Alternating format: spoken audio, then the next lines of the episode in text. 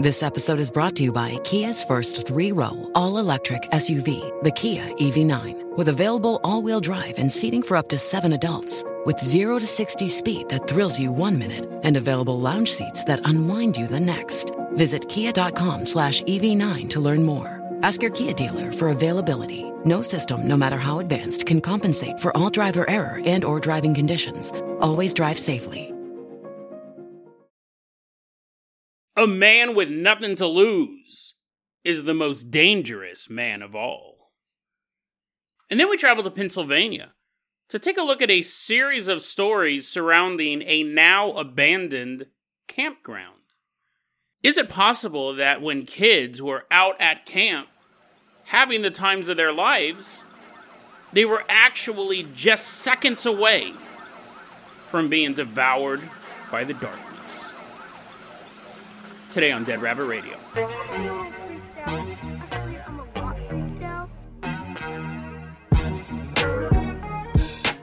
Hey everyone, welcome back to another episode of Dead Rabbit Radio. I'm your host, Jason Carpenter. I'm having a great day. I hope you guys are having a great day too. I hope you guys have some awesome plans for the weekend. We got a lot of stuff to cover today, so first off, running into Dead Rabbit Radio Command, everyone get on your feet and give it up for Justin Mosier. Woohoo, yeah, we! He's all running on in. Running on into Dead Rabbit Radio Command, big smile on his face. Justin Mosier, you're going to be our captain, our pilot this episode. He made a donation during our Thanksgiving live stream. Really, really appreciate it. So, Justin, that's why you are going to be our chauffeur for this episode. If you guys can't support the show financially, I totally understand. I really do. Just help spread the word about Dead Rabbit Radio. That helps out so much. Tell your friends, tell your family, tell everyone you know. Dead Rabbit Radio is your favorite paranormal show. And before we get started, I know I said we have a lot to cover, and we do. I wanted to say this. I just got off work. I'm still wearing my work clothes. I'm still wearing my work boots, which is another way to say I'm very uncomfortable. I hate any sort of footwear, especially boots. I just got off work. I'm recording this episode. After I'm done, I got to go back to work for more work. And I'm not saying this to complain, I'm saying this to inspire.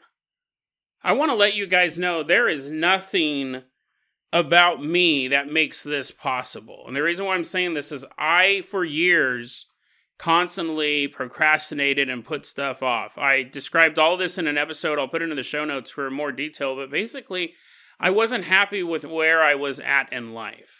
I'm a creative person and I wasn't creating. And then finally, one day I sat down and recorded the first three episodes of this podcast because I knew I had to do something, I had to change something. And the last five years, I couldn't even imagine where I'm at with the show now. This is the fastest growing paranormal podcast in the world. And I'm so happy to just be a part of it. Like you're a part of it. So the reason why I'm saying all this stuff, I don't have unlimited time to record episodes. I don't have all the time in the day to sit there and research and edit and all that stuff. I make time. And that's all that I'm asking you guys to do. This is, I'm not selling a book. This isn't making time to give me money or anything like that. I want you guys to make time for what you're passionate about. Some of you may need to make time to find what you're passionate about. But start start that process. Start that process because it really is a life-changing thing when you're able to find that thing you love and craft it and then share it with other people. I don't have a lot of time.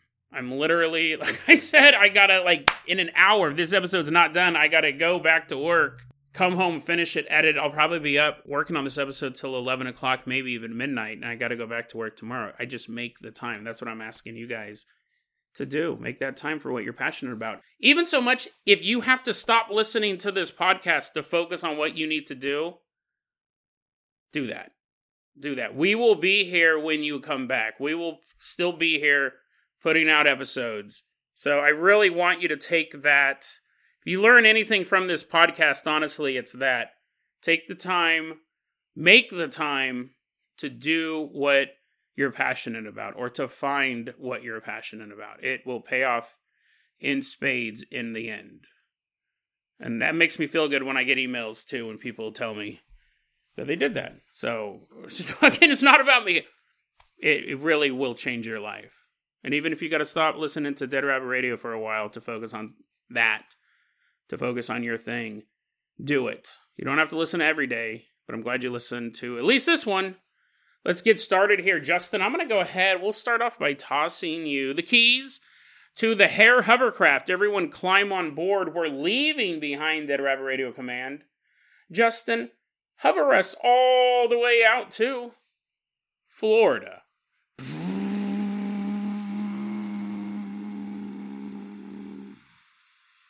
Nice, leisurely glide in the Hare hovercraft might be one of my favorite vehicles just because I think of just because I think of GI Joe, GI Joe action figures when I was a kid. That's what I imagine the Hare hovercraft look like, or a real hovercraft. If you're more into the real world, into the lameo realistic stuff, imagine that. Anyways, we're headed all the way out to Florida, Tampa, Florida, to be specific. It's January seventeenth, twenty twenty four. Super recent story. In Tampa, Florida, we're going to meet a man named Michael Monroe Banks. He's 42 years old, and he's currently in the bedroom of his house, the house he shares with his mother and his 17 year old daughter. We'll call his mother Bianca, who's 60, and his teenage daughter Marie. We'll call her that. Those aren't their real names. 17 years old. So that's who he's currently sharing the house with. But he, he's in his bedroom right now and he's in a panic. He realizes something really bad's about to happen. He's been prepared for this. He goes into his bedroom and he begins loading his handgun. Let's step back a couple days and take a look at this family. That's pretty common, right? Multi generational families living in one home. Michael, his mother Bianca, fake name. His daughter Marie, again, fake name. We don't know much of Michael's backstory at this point, but it can all be summed up. you're you're going to make a lot of. You're like, oh, is this guy defending his home from a robbery? Did an alligator break in? It is Florida after all. Why is he loading up this handgun on January 17th? Well, apparently, a couple days earlier, he gave his daughter a letter. And Marie opens it up and reads it. This letter from Michael, from her father, says, You need to make a vow to me. You need to make a vow to me that you will not date any guys. You will not date any guys. You're like, oh, he's one of those dads, right? He's one of those guys that's like, you can't date until you're 32. I got to meet all your boyfriends. That's that's why he's loading his gun. Maybe one of Marie's boyfriends came over. We all have seen dudes like that in the media. It's a pretty common trope. I haven't really met anyone like that in real life unless they're joking. Oh, my daughter can't date till, till she's 58. Okay, whatever. But he's saying you have to vow to me that you will not date any guys. And you're like, okay, he's one of those guys, super possessive. But that's not all the letters said. Not only did the letters say you can't date any guys, it said there is one guy that you can date. Me.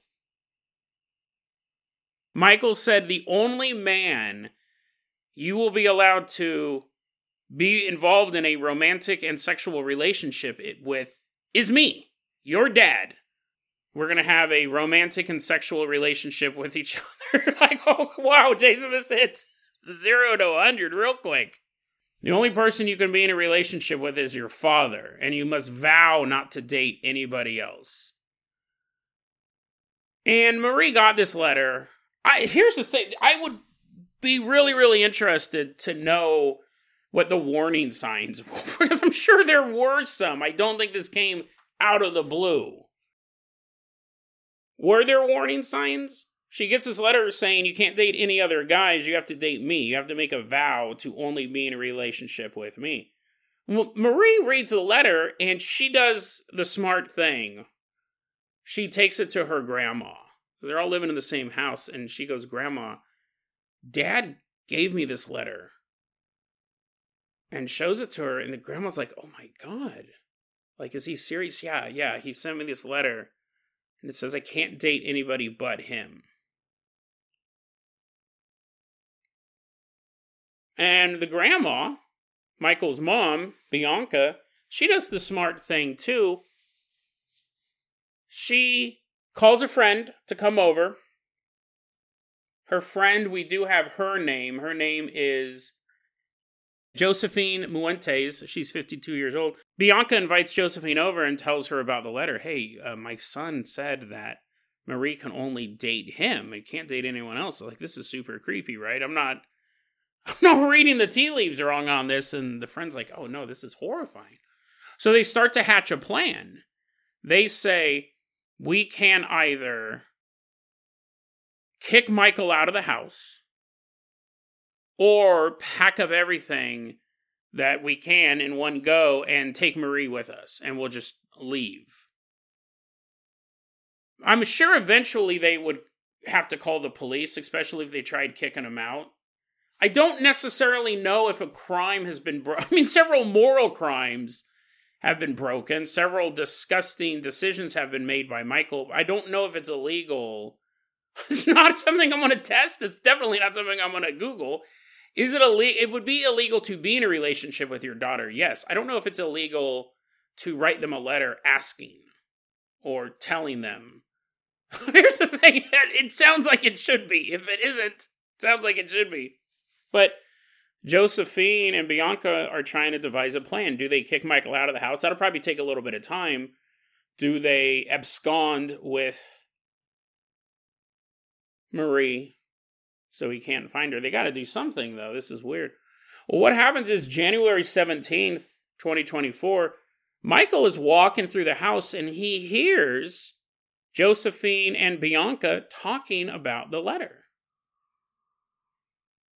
what should we do? He wrote her this letter. I mean, like, we can't, we got to do something. We can't stay here no matter what. Like, we'd rather be homeless than have to deal with this.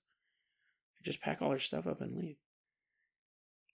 And Michael, in that moment, felt completely betrayed by his daughter. He felt. So there, I mean, here's the thing the guy definitely has some mental issues he must have thought that this was going to be okay, that his daughter would have gone along with this. And she didn't. And she told her grandma, and Michael's now realizing this. Michael realizes that his daughter is not going to date him, that his daughter is telling other people about what's going on. So he runs upstairs and begins loading his handgun.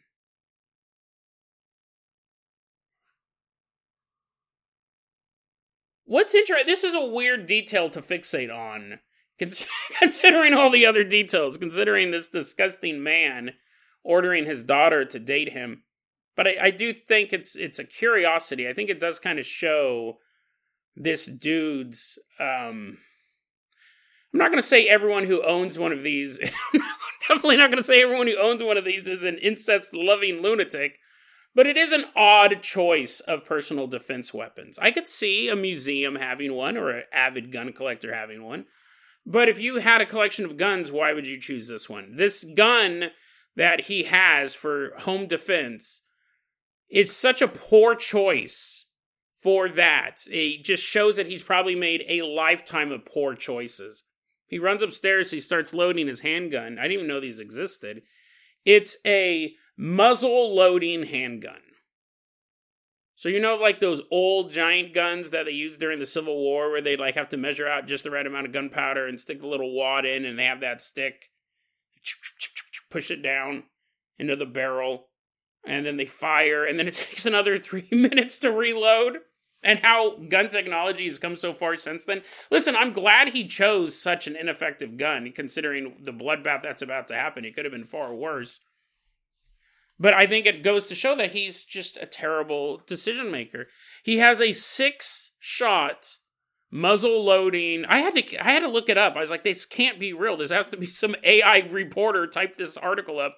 He had a six shot muzzle loading revolver. And sure enough, he ran up in his bedroom and he had to measure out six little bits of gunpowder and put in the little wad with the ball in it and press it down. And he's taking his time But eventually, it takes him a couple minutes. He gets this gun completely loaded and he walks downstairs. Bianca is still in the kitchen with Josephine and they're just talking about what they're going to do, what their next step is, when all of a sudden, Josephine crumples to the ground. Michael has taken this six shot muzzle loading handgun and shot Josephine directly in the head, killing her. And Bianca sees this. It's from her point of view. She's talking to her friend, and all of a sudden, her friend just slumps over. Bianca turns to run out of the house. Michael raises the pistol, lines up another shot, and takes it.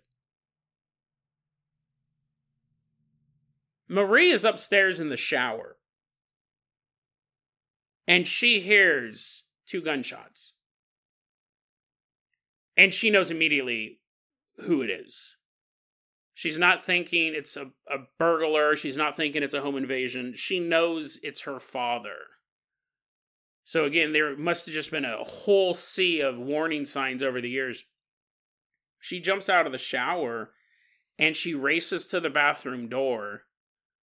And she knows that there is a man downstairs with a gun, possibly two dead bodies. One of them may be her grandmother and she knows that she may be next and she's standing there in the bathroom when Michael walks up the stairs. She figures her best bet is to buy some time and she holds the bathroom door shut as Michael's trying to get in.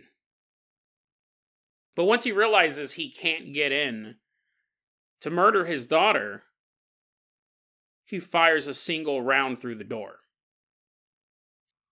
It misses Marie. Luckily, it misses Marie, and she opens the door and is able to make her way past Michael and begins running down the stairs, trying to get outside.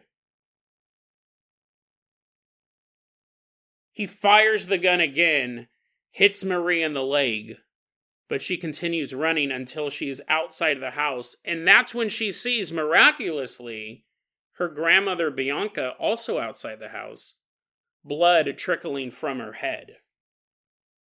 He shot his mom, but the bullet just grazed her. At this point, the police are called. At this point, you have four gunshots being fired, you have people running out of a house screaming for help. 911 is called. It's time for Michael to reload his gun. Michael's starting to reload his gun. It's going to take a while. And while he's doing that, he sees a cop running across his neighbor's front yard. Mark aims and takes two shots at the police officer, misses both of them, sets the gun down on the table, and surrenders. Charged with first degree murder, one count of first degree attempted murder, which is interesting because I think it should be two. When he shot through the door at his daughter, the police noted that the shot was at head height. It wasn't like he was trying to shoot the lock off. It wasn't like he was just trying to shoot through the door. It just randomly, it was where a human head would have been. Marie is very, very lucky that she did not get killed. She's totally fine. I mean, she did get shot in the leg, but she's alive. Grandma's alive. Josephine did die from her bullet wound. First degree murder, first degree attempted murder, first degree attempted murder of a law enforcement officer, and a felon with a firearm. And so that made me interested too. I go, okay, what else has this uh, crazed lunatic been up to? Uh, back in 2007, he was convicted of battery of a pregnant woman and then had another battery in 2010, not involving a pregnant woman, right? I mean, just a normal person got beat up by this guy. In 2007, it was a pregnant lady. Absolutely insane. Absolutely insane guy. And where did he fit into society? I would assume, yeah, he did have a job. I would assume that people worked with this guy and were friends with this guy, knew this dude in high school, hung out with him on the weekends. Like, who would imagine if one of your friends was trying to sleep with their daughter? like I don't want to imagine that. I don't want to imagine that at all. That's the worst hypothetical ever. It's probably unlikely that one of your friends would do it. But somebody's doing it. This guy's doing it. Is he the anomaly? Yeah, Jason, he's the anomaly. This this is a very, very rare crime. Why did you pause? Yes, this is the anomaly. It might be. I, I would say, yeah, it's the anomaly. This isn't common. But it doesn't make it any less terrifying. We talked a long time ago about this episode in the show notes.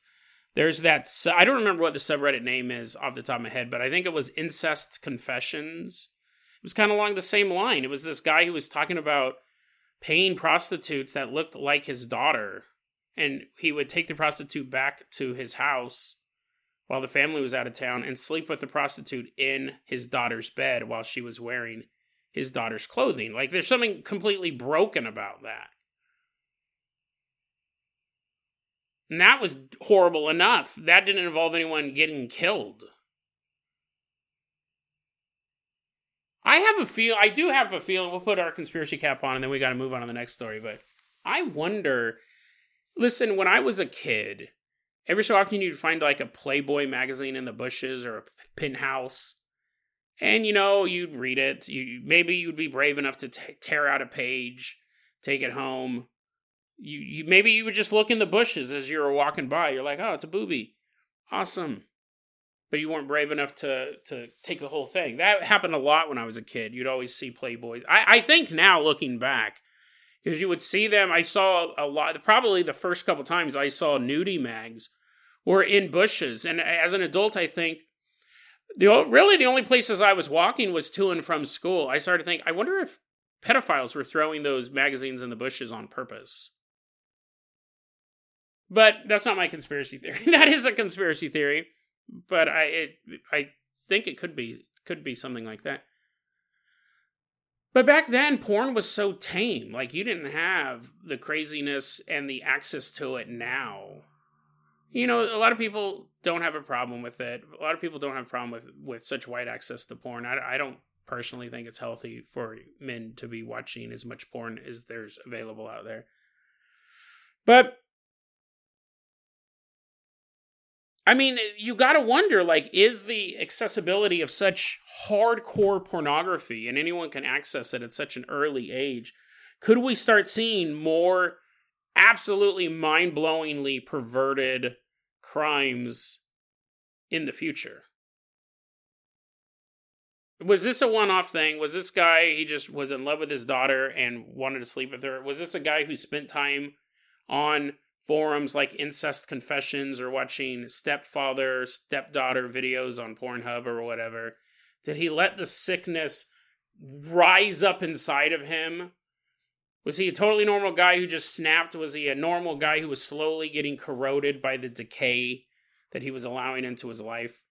Was he always a few screws loose? Was he always off he was always just a weirdo, even as a kid. And this is just the end result of that insanity. We don't know. We don't know. This is one of the stories because it's not a super popular true crime story like Scott Peterson. There's never going to be a big book written about this guy's childhood and history. These are questions we'll never know. We can just surmise. But I wonder if we'll start to see more perverted crimes in the future. Hope not. Right? I think that's something we can all agree with. When I was a kid, you'd find a nudie magazine in the bushes. Maybe you'd rent Faces of Death. Maybe you'd rent some video too gory for TV. Maybe you'd rent it at a blockbuster, or they didn't rent it, but you know, some video store. It would be an hour of people getting killed in accidents. Nowadays, you can do pay to order monkey torture videos. You see what I mean? Like there's this escalation over time. And it used to just be like Bettie Page in a tight one piece swimsuit. Oh my god, it's so risque and to the point where I'm finding nudie magazines and bushes and now you that that's so tame. That's totally tame and I wonder if that will also be the evolution of sex crimes. Perverted crimes, perverted motives at the very least. Hope not. I hope this never happens again. I hope this is this one guy's story, and it will never ever happen again. But I think it's safe to say, unfortunately, that is probably not the case. Justin Mosier, we're going to go ahead and toss you the keys to the world famous Carpenter copter. We are leaving behind Florida. Fly us all the way out to Pennsylvania. I had to run to work in the middle of this. Went to work, put in another three hours. Just got home, still haven't had time to take off my shoes. If I can do it, you can do it. I just want to keep hammering that home. I'm not bragging either. I want to make that very clear. I just want to hammer the point home that if I can do it, you can do it. If I can do it, you can do it.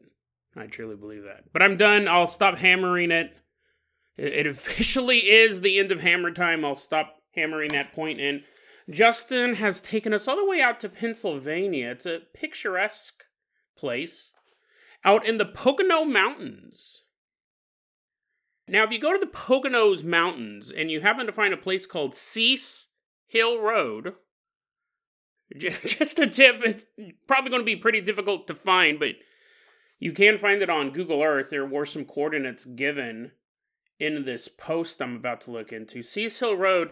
If you go up there or just look at it from Google Earth, because I have a job, I have to go do that. I can't drive around the country looking at these places yet. Seese Hill Road, if you go up there, you're going to find a huge campground. And when I say huge, we're talking 57 acres of beautiful campground. But now it's been abandoned, long abandoned. The buildings are slowly being left to rot. But back in its heyday, it was known as Camp Nanro. And at Camp Nanro, we're going to meet a young girl. We'll call her Becky. We don't have her real name. She's between the ages of 11 and 12. And She's at Camp Nanro. She had a pretty killer agreement, too. She didn't have to do any of the boring camp stuff. She could do all the fun stuff, and when they started doing something boring like butterfly swimming or swinging or whatever, she would just walk around the camp. And the reason why she got this type of a posh treatment was that her mother was friends with the owners. So Becky and her older brother they could do what they wanted at this camp. They're all setting other cabins on fire. Well, actually, that was just a joke, but we'll get into that in a second. They could do whatever they wanted. While Becky was there, and this is bound to happen at summer camp, Becky made a friend at camp, and what can be better than that? She met this young girl, we'll call her Paula. Paula, her and her family were renting a cabin nearby, and that's something that Camp Nanro did. You had the cabins for the campers, but then there was also cabins nearby that families could rent for the weekend, maybe even for the season. Becky and Paula became fast friends. They hung out every single day for about two weeks. Well, one day, it's 5 p.m. Paula comes to see Becky and says, Hey, hey, Becky, you know what? Me and my family, we're going to go down to the lake. You want to come with us? Becky's like, yeah, sure, that sounds totally awesome. She's been to the lake eight times that day, but what else are you going to do when you have free reign at a summer camp? Becky meets up with Paula and her family, and they head on down to the lake. The next thing Becky remembers is she's back at camp. Becky remembers walking through like the welcoming gates, the welcome to Camp Nanro gates leading out of the camp, headed towards the lake. She doesn't remember anything else, but she knows something's up for a couple reasons. One, when she left, it was 5 p.m. Now it's pitch dark. It's super late at night slash early in the morning. Becky would soon learn that it's 1 a.m.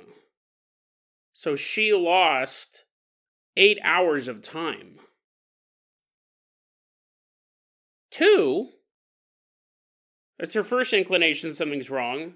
Two, there's police cars everywhere. So you figure even if only 15 minutes have passed, if the police show up and they're everywhere, that means something has gone wrong. And they're looking for her. Becky's having a hard time processing this. She had been missing for eight hours. Nobody knew where she was. In fact, after the camp had called the police and the police came out to help look for this preteen girl, the camp notified Becky's mom. She gets a call bring, bring, your daughter's missing. So the police are searching the area. Her brother is just sobbing because he thinks his sister is gone. And Becky doesn't understand what's going on. She just stepped out. Just stepped out a few minutes ago. She has a hazy memories, but nothing concrete. And she starts to tell her story because obviously, like, she's been found. Everyone's happy. The mom is called up and said, Hey, we found your daughter. Where was she? Well, we're trying to figure that out. Becky kept saying, Well, it was like 5 p.m. when I left. Paula came over with her family and we went down to the lake. And the counselors at the camp are going, Who in the world is Paula? She's like, You know, Paula, her and her family, they're renting that cabin. I was hanging out with them and they're like, What are you talking about? And she took them to the cabin where she had been before with Paula and her family. It was empty. No one had rented this cabin recently. Definitely not a girl named Paula and her family. No one was renting out that cabin. No one could find any trace of Paula. No one, not even Becky, knows where she was for those eight hours. And after that event, even though Becky still kept going to camp, she never saw Paula or Paula's family ever again. Probably a good thing, right? Probably a good thing. And what's interesting is after this event had happened, because the family couldn't really figure out any way to rationally explain what happened, they just completely pretended that it didn't happen. That was the easiest thing to do. Now, this story was posted on the X board not too long ago. I think it was earlier in the month of January. Someone posted online, and that was the story of his girlfriend when she was younger. I'm dating this girl, and she told me this crazy story about what happened at Camp Nanro when she was a preteen. But that's not all. That, in and of itself, would be an interesting paranormal story. But that's not all that this person posted on the X board about. This is some crazy stuff. And not only is it crazy, there's news articles to back it up. Him and other people on X that day were able to find more articles about the events we're about to talk about, more websites, satellite footage of this campground, because he really didn't know. The guy who posted it had never been there. But based off of information in news articles, he was able to kind of zero in on it. It's uh, that's a cool thing I love about X, right? There's a lot of succubus threads, there's a lot of tulpa threads, and that's just not my cup of tea. I know people really love that stuff. It's not my cup of tea. Go get him, Tiger. Like if that's your thing, then those threads are for you. But every so often you get something like this that X really comes out and shines as the paranormal community that it is, that it truly is. So you go news articles. Okay, so was this in the news when his girlfriend went missing? No, that wasn't in the news, but this next story was. And this next story is. Let, us go ahead and get into it. Let's go ahead and get into it. July 31st, 2006. We don't know when the girlfriend story took place, but we know when this one did. The family that owned Camp Nanro, that was also friends with Becky's mom, they were a Russian family, a Russian immigrant family. And their grandmother lived on the campgrounds, which just sounds hilarious, which sounds like both the best place and the worst place for a grandma to be. On one hand, she's surrounded by youthful energy. And there's very few things that are as uplifting as an old woman being surrounded by young life.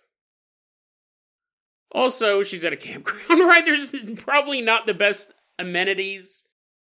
It's not like you can really have any time to yourself. Kids are constantly pulling pranks on you, filling your Depends diapers full of cow manure, all sorts of stuff. So it could be it could be uh, a blessing and a curse. But she lived on the campgrounds, and she said, this grandma said This place has a really bad energy. I don't know why you guys are putting me here. Please let me go. Please just let me live in the wilderness. As long as the wilderness isn't near here.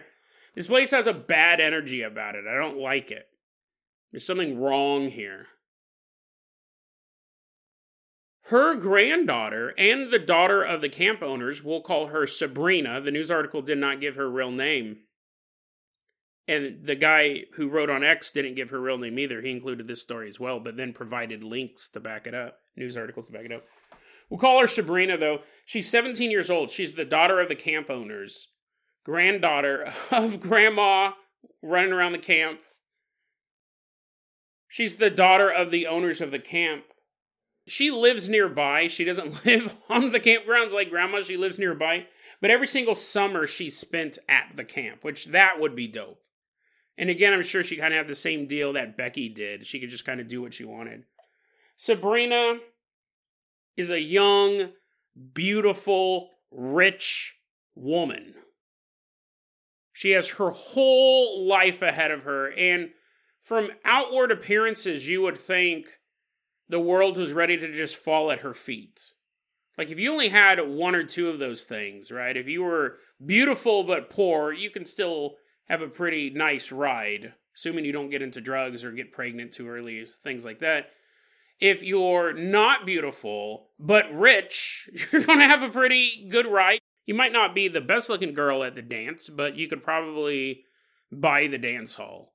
But she had it all. She was young, rich, and beautiful. Staying at this camp. Well, on July 31st, 2006, 5 p.m.,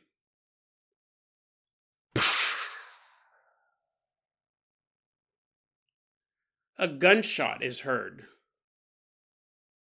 in the camp. A gunshot coming from one of the cabins where the campers lived. A gunshot coming from the cabin that Sabrina stayed in. Sabrina's grandmother, since she lives on the property, she hears the gunshot. She's concerned. She goes to check. These cabins are laid out. There's 10 bunk beds in the cabin. So all these girls could sleep there. But as she's making her way into the cabin, she sees her granddaughter, her beautiful young granddaughter, laying there on her bunk with a bullet hole through her head and her hand still on the pistol that she used to take her own life. This gun was on campgrounds as a security measure. They had a firearm just in case. It was locked up in the main office. And obviously, the first read of this would be she's the camp owner's daughter. She would know that the gun was there. She was a camp owner's daughter. She would have access to the main office. She was the camp owner's daughter. She probably had a set of keys that most campers didn't have. She would have access to this gun. There's really no question as to if she killed herself. Pretty much everything points to if she killed herself. The big question is why. This is where we get into conspiracy territory, and this is where it can become a little more tasteless we're taking a real life tragedy because this was in the news. Uh, when this was posted on X, he told the story about his girlfriend. He told the story about this girl, got a few of the details wrong, and then when he was able to find the news article, he goes, I must have heard these details wrong. My girlfriend's a really bad storyteller. He fessed up to some of the stuff not matching the official story, and, and that happens, right? He's telling a story that his girlfriend told him from long ago. Because his girlfriend told him about Sabrina as well. But when you look at the news article, it's 5 p.m. She shot herself. But the word around the camp, the rumor, was that in the days, if not weeks before Sabrina took her own life,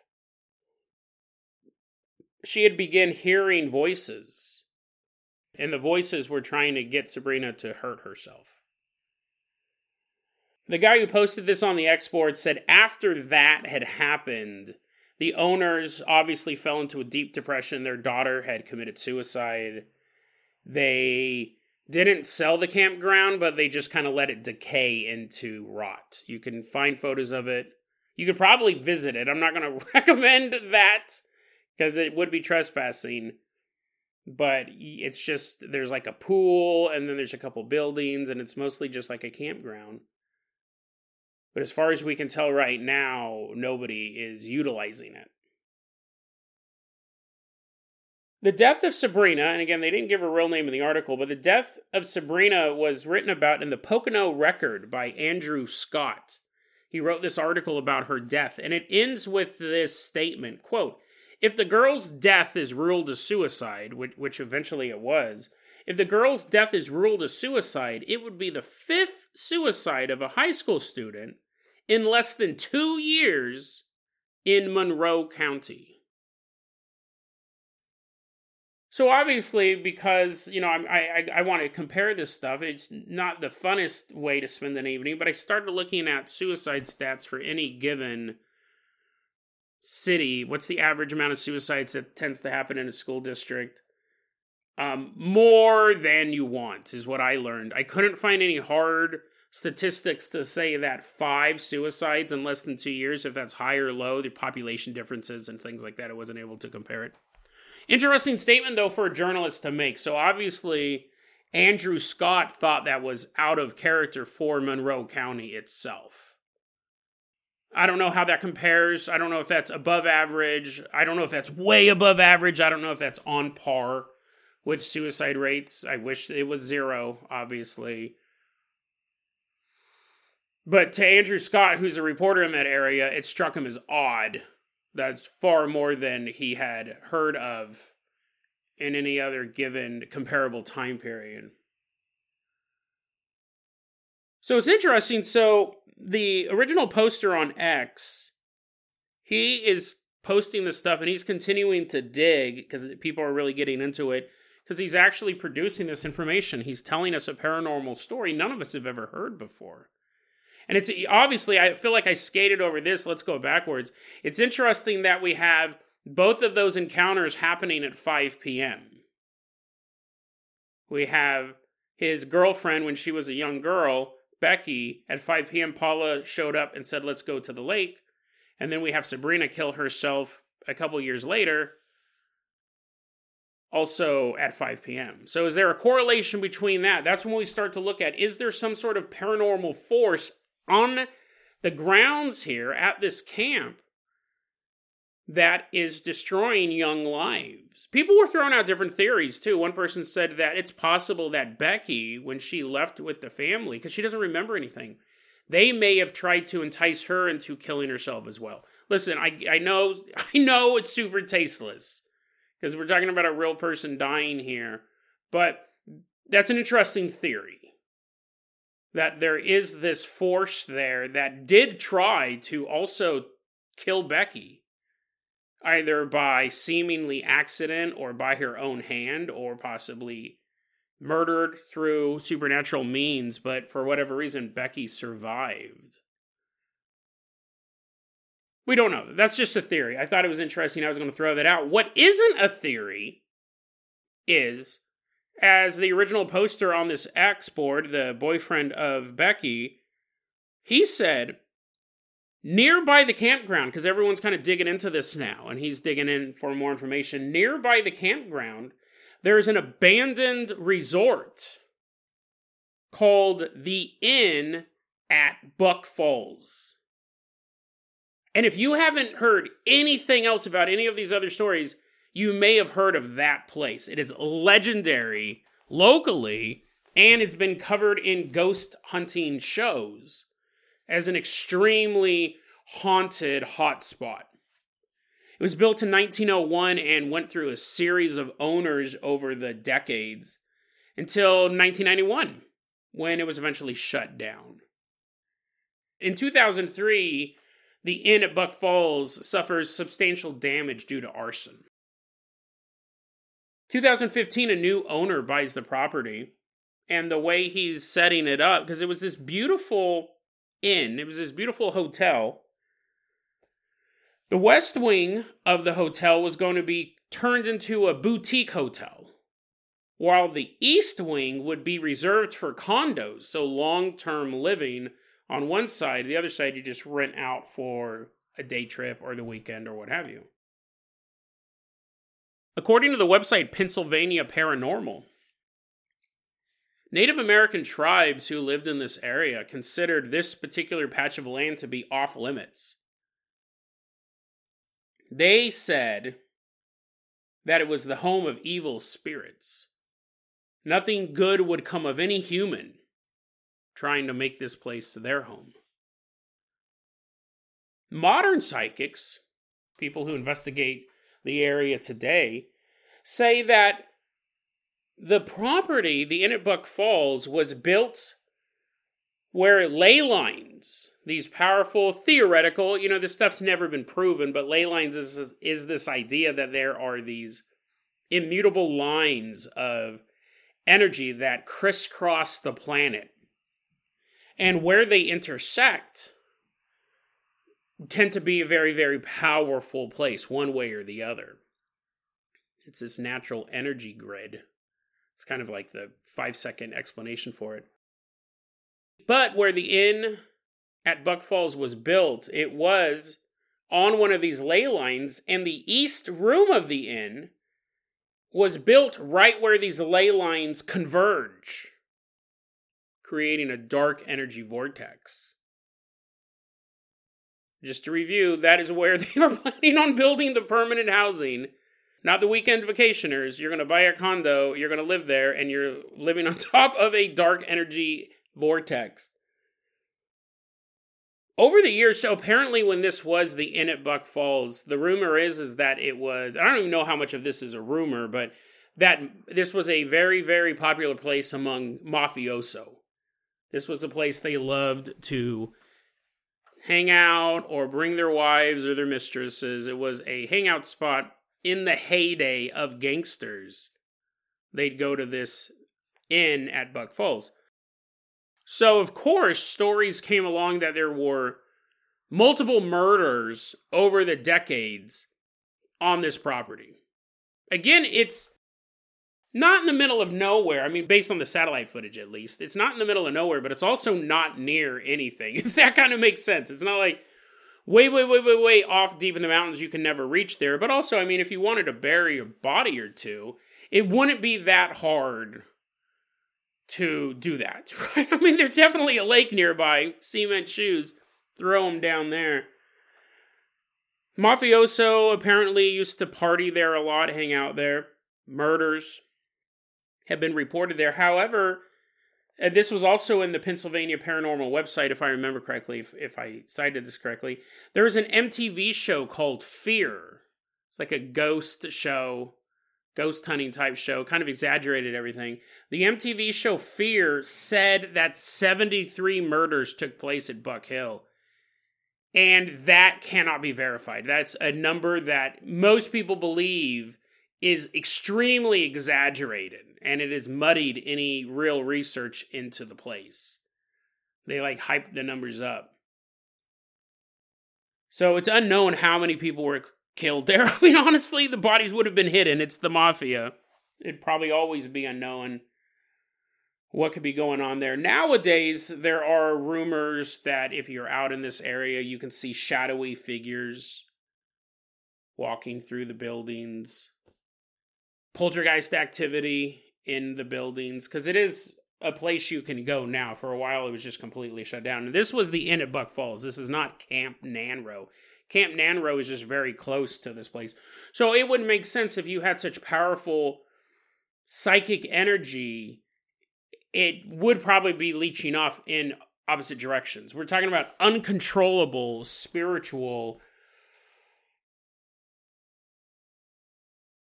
energy. I was trying to think of another word. I was trying to think of another word for energy, but it's probably leeching out. The whole area is most likely cursed. The Native Americans knew. It's not like they said, oh, but if you go past that grove of trees, everything's going to be okay. The whole area probably goes on for a bit. It's a place you wouldn't want to be, but if you're just driving around and looking for someplace beautiful to buy some property and maybe even set up a camp, that sounds fun. If you're not attuned to the psychic energy of an area, you're going to build a camp there. And you, the Native Americans knew there was something wrong with it, but obviously this huge resort was built nearby and ended up having all of these problems, all of these owners changing hands. Now there's shadow people walking around. And again, the arson. Made that joke earlier about Becky burning down a cabin. That's where we get, I don't know how many and it's a horrible stat if I did know it, but how many high school students kill themselves in any given school district over a less than two year period? If five is the over under, it's horrible to even think about. However, the arsons, the arsons in the Pocono area seem to be numerous and terrifyingly bizarre. So numerous, I can't even list them all. At a certain point, the original poster was just listing arson after arson after arson after arson, and there are news articles you can find on these things. Let's take a look at a couple of them. The creepiest of the bunch February 10th, 2008. Route 402. These are all in the Pocono area. These aren't necessarily at camp. These aren't necessarily at the camp or at the inn, but these are in the Poconos area. February 10th, 2008, Route 402 near White Heron Lake. Kind of rhymes. If you live near the area, bags, get out of there, move away. You might know these streets. Uh, probably not safe, though. At that place, Route 402 near White Heron Lake, there was a caregiver named James Miller, who he was hired to take care of an 81 year old man named Jack Bates. And one day, well, February 10th was the day, he set the house on fire. And Jack Bates, who had survived 81 years through all the trials and tribulations of life, died of smoke inhalation because his caregiver, the guy who was hired to keep him alive, set a fire in the house. And when police asked James Miller, why did you do it? His response was, he was bored and depressed. November 8th, 2007, Analomink Street. Two people in a house died because an eight year old was playing with a lighter. It's not really, not really super creepy. I think it's just that one's kind of sad. September 6, 2006, Linda Grant, 46 years old, was living in the Pocono Township, was living in Pocono Township. On September 6, she calls up 911, telling the operator she's going to kill herself. Emergency personnel was immediately dispatched to her house. By the time she got there, she had already set the house on fire and killed herself. Killed herself in a burning house. That has to be one of the worst ways to go. Polk Township, we're going to meet a young man named Djinn, spelled how you would hope it wasn't spelt D J I N N, the Islamic infernal force, the beings of smokeless fire. This kid's name is Djinn Buckingham. He's 12 years old. He starts a fire in his house, killing his cousin, Sierra Carranza, only 11 years old. February 25th, 2004, Polk Township. There's a mother named Samantha Hurt. She ends up setting her house on fire, killing her two children Matthew, a two year old boy, and Sarah, her three year old daughter. And I'm leaving out a bunch. Arson after arson after arson after arson. Now, you could argue one of them was the kid playing with a lighter, right? Sometimes it's just kids being done with matches. I set a huge fire when I was a kid, almost torched a church playing with matches, almost burnt down a church. Shouldn't be playing with matches. Anyways, kids play with matches. It's horrible. People die.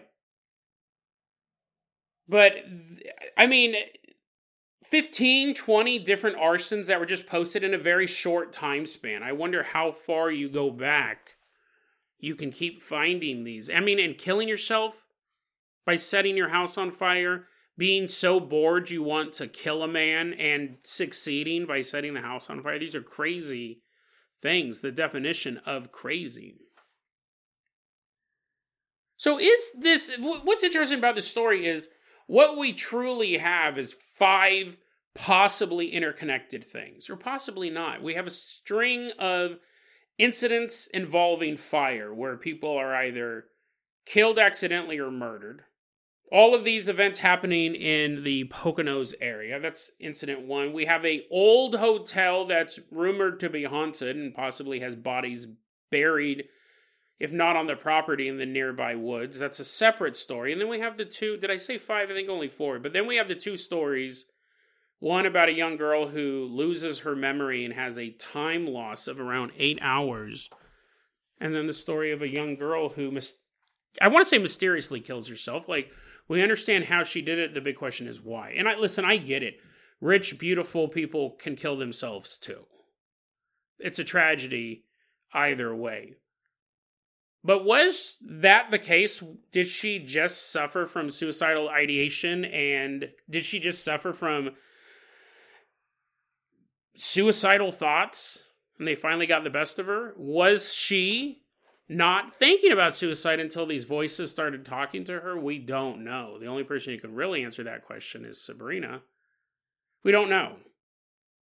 We don't know. But we have these four possibly interconnected stories, and it would all point to the fact that the Poconos area may actually be infested with something darker than any of us can ever imagine. Something that could convince a young girl to kill herself. We did that story a long time ago about Walking Sam. I'll put that episode in the show notes about a suicide demon who walks among the native population. Where did that take place? In Wyoming? Or like South Dakota or something like that? And they have extremely high suicide rates. And it's this idea that is there actually a demon who feeds off the suicides of young Native Americans. Like, that's dark. That is so terrifying. It's one thing to get possessed by a demon and kill your wife and rip your dog in half. That's a true story. I'll put that episode in the show notes. That's the only episode that's ever really scared me. Like, I had to, it took me a while to stop thinking about that story. The Michael Taylor, I think it was his name was Michael Taylor. I'll put that episode in the show notes. Um, that's terrifying enough, but something that a, a, demon that makes you kill yourself because there is so much more left. So many questions. Why did they do it? And and what if I had picked up the phone? What if I had reached out to him one last time? When you stab your wife to death, I mean, you might have those thoughts as well, but you can also just go, I guess that was one crazy dude. I guess that guy just kind of lost it. That's weird. I didn't think he'd be that kind of if he took his own life, it creates all these other questions. And it, it, a lot of people surrounding the suicide feel responsible for it. Which, except for certain cases, generally when someone goes on a murder spree and rips a dog in half, you're not going to take the blame. You're not going to feel that blame on you. If you see someone who's getting deeper and deeper into gang life and you don't reach and pull them out, and then they shoot up a bunch of gang members and now they're doing 25 to life. You may feel responsible for that because you're like i really should have tried to help that guy out a little bit more. But not so much as if that guy had killed himself in the middle of the night. Like it does affect a wider group of people. A demon that could do that and i'm saying demon i mean i don't even know what's here. I, I i if these stories are all true and if these stories are all connected i do think we see a through line. It's the utter destruction of life. Demons, a lot of times, will just like corrupt you. Sometimes they'll have you rip your dog in half, but a lot of times it's all about the corruption and the destruction of the family, of the life you struggled so hard to build. It, all of a sudden, you find yourself in the throes of a gambling addiction, or you're cheating on your wife you've been with for 20 years and you have multiple kids with, and now you're banging any floozy that looks your way. It's kind of what demons are more known for. This one just like, and again, I don't know if it's a demon, I don't know what it is. It's just about the destruction of life. And in some ways, just the destruction of young life. We only have a few victims. I mean, at least of the examples that I pulled of, of these fires, really only we had a woman who killed herself with a fire, and then we had a guy, 81 years old, who died in a fire. The rest of them were kids. The rest of them are fairly young, I should say. Maybe not all kids. But, um, and now that I'm thinking about it, you know what could be even creepier is that I keep saying demon, and that would that would assume there's some sort of intelligence or agenda around this. On yesterday's episode, I said, "What would you rather do? Be killed by a tornado or killed by a guy who walks up behind you and puts a bullet through your brain. And I said, I'd rather die in a tornado because th- that's not evil. There's no evil behind that. That's just raw, uncontrollable nature. To be the victim of evil, it just it seems. I mean, I'm, de- I'm dead either way, but it just seems worse. And that's kind of. I keep ascribing there's like an agenda to this, like this demon's trying to devour young souls, but it could actually be, in a way, worse. And it's kind of opposite of what I said yesterday. It couldn't not have an agenda. There's going to be so much raw, dark, psychic energy blasting out of this area. The same thing when you're using a water pressure hose to like knock the gravel off the side of a house or knock the gravel off the side of your truck. using one of those high powered hoses and you're like, and you're spraying the truck, and just dirt and rocks and mud are flying in every direction. You're not attempting to hit bumblebees who are flying in the air. You're not attempting to blast squirrels in the eyeballs with all of this shrapnel, all of this little tiny rocks and debris flying off your truck because you just went mudding and now you're spraying it down with a high pressure hose. Do people use high pressure hoses on their trucks? Probably not. Probably in their paint job. But same thing. If you're just using a hose or you're using a high pressure hose on a on a driveway, you guys get the point. You're just it's just the byproduct. You're not trying to shoot this stuff everywhere, and it probably is hurting things. It's flying off in every direction. There's no intelligence behind it. It's randomly flying through your yard. It's eventually going to hit something. Eventually, hummingbirds are going to get hit in the noggin with a little rock that was stuck on your patio, and you're using the pressure washer to clean it off. You didn't mean to kill that hummingbird. You may not even know you killed that hummingbird. You may find that hummingbird a couple days later and be like, well, that's weird. You see a dead hummingbird in your yard. What? And that might be what's going on here. This convergence of ley lines could just be blasting out so much unregulated, uncontrollable energy and it's just boop, boop, boop, flying off in all these multiple directions and eventually somebody's going to get hit. And it, the longer amount of time it goes on the more people who are going to get hit.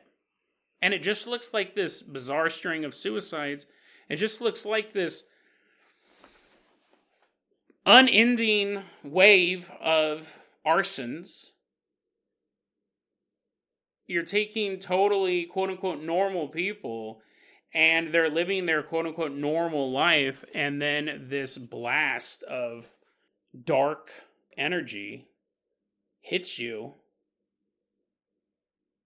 and completely corrupts you from the bottom up. That could be what's happening. It could be that there's no intelligence behind that. And in this case, you would almost wish it was a demon. You'd almost wish that it was a battle of good against evil Forget what I said in yesterday's episode. What would you rather be the victim of? A demon slowly plotting, obsessing every day over you, slowly trying to destroy your life? Or a random car crash? That's the whole thing with the gang stalkers, right? It makes the people who think they're being gang stalked so important. As much as they hate being gang stalked, it does separate them from the rest of the normies out there. It gives them a sense of importance.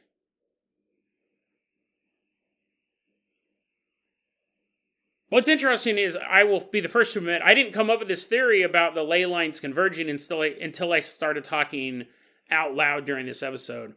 I put about as much thought into it as time has passed since I mentioned it, which has probably been like seven, five to seven minutes at this point, maybe a little bit longer. That really wouldn't work in Becky's case because for two weeks she hallucinated this family. This family did not exist.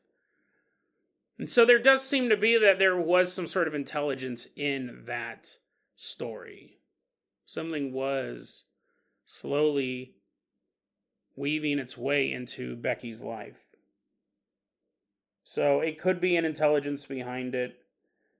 It could just be this cosmic force shooting off at every possible angle like a sparkler being whizzled around against the night sky.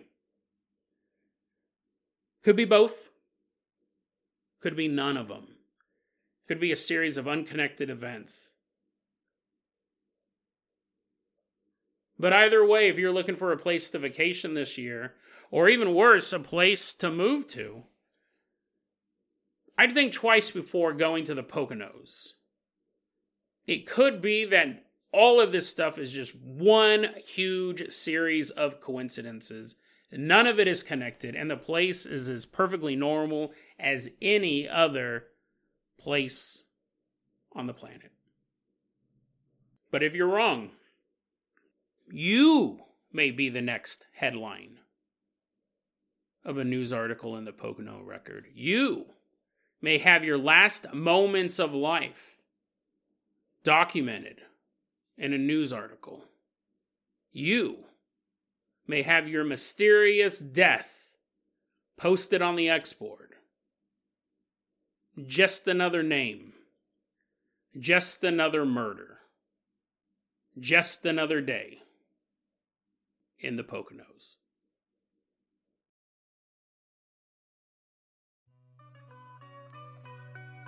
DeadRabbitRadio at gmail.com is going to be our email address. You can also hit us up at facebook.com slash deadrabbitradio. TikTok is at deadrabbitradio. Dead Rabbit Radio is the daily paranormal conspiracy and true crime podcast. You don't have to listen to it every day. I'm so glad you listened to it today. Have a great weekend, guys. I'll see you in a couple days.